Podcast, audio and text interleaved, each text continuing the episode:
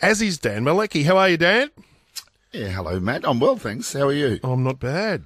Hey, is Queen Elida, Elida, Elida, Elida, who won the La Coocaracha free for all at Melton on Saturday night, is she better than La Coocaracha?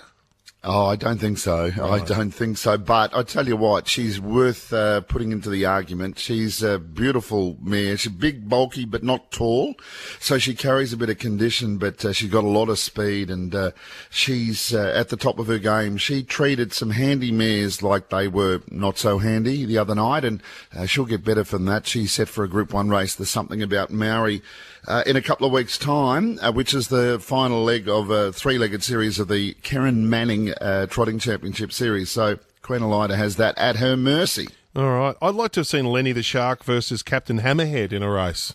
Yeah, well, I referred to Captain Hammerhead as, as the shark. I, I heard that. Think I he, heard that. He he got his gill just in front, right on the line. But uh, yeah, uh, you'd think with a name like Captain Hammerhead, he might be by uh, a Lenny the Shark, but he's actually by uh, Captain he's by Captain Treacherous. So, Oh. um, but the the Hammerhead part, uh, I couldn't help but think of the the shark aspect to it, and uh, he. Uh, I'd like to say he savaged the lines. The last one across the line was a dog called Delinquent, which is a nice segue back to Dan Malecki. Uh, hey, Dan, uh, Oh, too good. You got in early. I was going to say the same thing to you.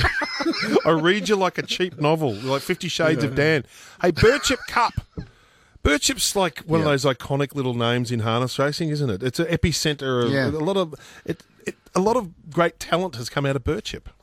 Uh, look, there certainly has, and for uh, a population, a, small population, I'm sure they had far uh, more in attendance than what the population is at Birchip. If, if you looked at any of the races uh, on on Sky yesterday, you would swear they look like sardines, jam packed, and it's a good sight to see, particularly at the trots. And they love their harness racing up around that area, and it was their cup dates. They're only meeting for the year. And it's a tighter track, and it just got that really good feel about it, uh, as both cups that were run yesterday do. And um, the Sharps Bakery, you'd love that. I reckon if you went to Birchip, that would be your go-to place. Sponsored the Mallee Bull Pacing Cup, and it was won by Foolish Pleasure, which, when you think about it, your foolish pleasure is going to all these bakeries. It makes sense, and I can't understand why you didn't back the Ashley Herbertson train and James Herbertson driven foolish pleasure. Oh, I should have. I said to my old man the other day because every time I go and visit him, I stop at a bakery and get a vanilla slice or a custard tart. And I said to him the other day, I got to him first before the bakery, and I said, "Dad, do you want a vanilla slice or a custard tart?" And he said, "Hmm, that's one of the most difficult decisions on earth." Because it is, You you, you make a case for one, and then you go, "Well, what about what about the custard tart?" That's why they invented the quinella. That's why you get both.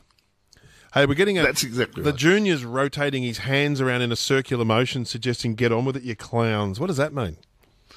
Uh, I think he was. Uh, I, don't, I think it was singular, not plural, though, Matt. Yeah, no, you might have been referring to me. hey, what else has been happening in uh, harness?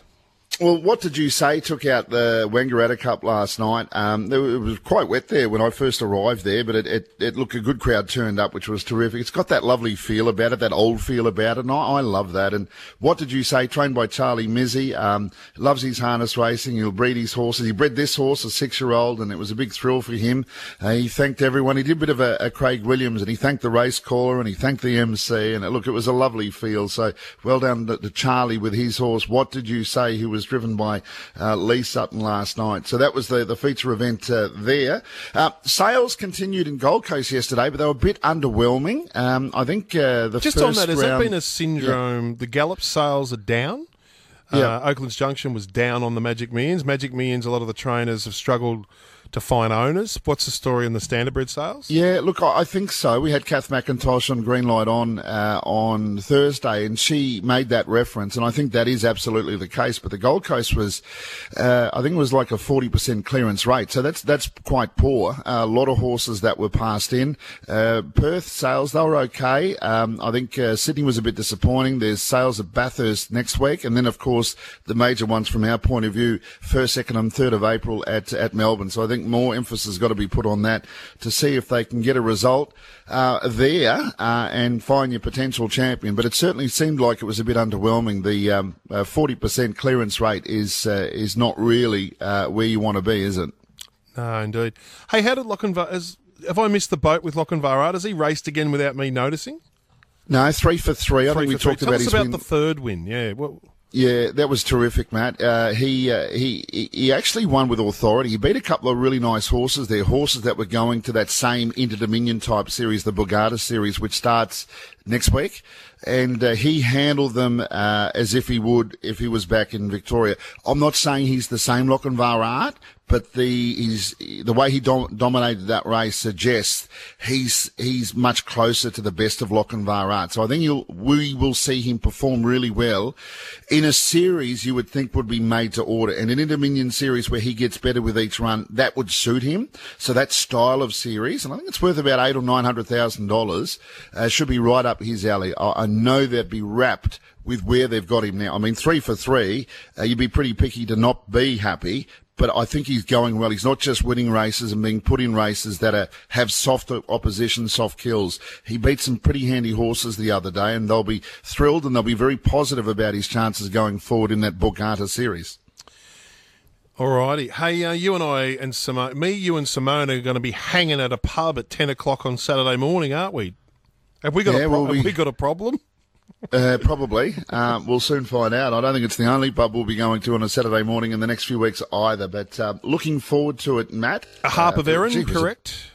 Yes, that's right. It's got a very Irish flavour to it, hasn't it? No, it does. So we're going to be doing cracking the codes and race day mornings from the Harp of Erin from ten till twelve on Saturday. Looking forward to getting out there. Looking forward to people coming and hanging with us. Uh, a stiff scotch at 10 a.m. I think that'll be the order for the three of us, and then we'll go from there. Well, working with you, I mean, let's face it, it m- mightn't be me, but I reckon Simone's going to need one if she's working with both of us. No, that's Um, true. Yeah. We'll reconvene on Thursday. You've got a long week this week on your own here, so you, you're going to be paddling pretty hard at the deep end. I'll have Nick Cooper as a special guest on Green Light On. He's the president of the uh, Harness Breeders Victoria Association, and on the back of some of these sales, and also leading up to uh, the the Victorian Nutrien Equine uh, yearling sales, and it'd be good to have a chat with him. And you know, you indeed might be able to find out where harness racing's at at the moment, and maybe some of the challenges that they face over the course of the next month at those yearling sales. Yeah, absolutely. Hey, good on you, mate. Thanks for that. Uh, we'll see you later in the week. Look forward to it. Thanks, man.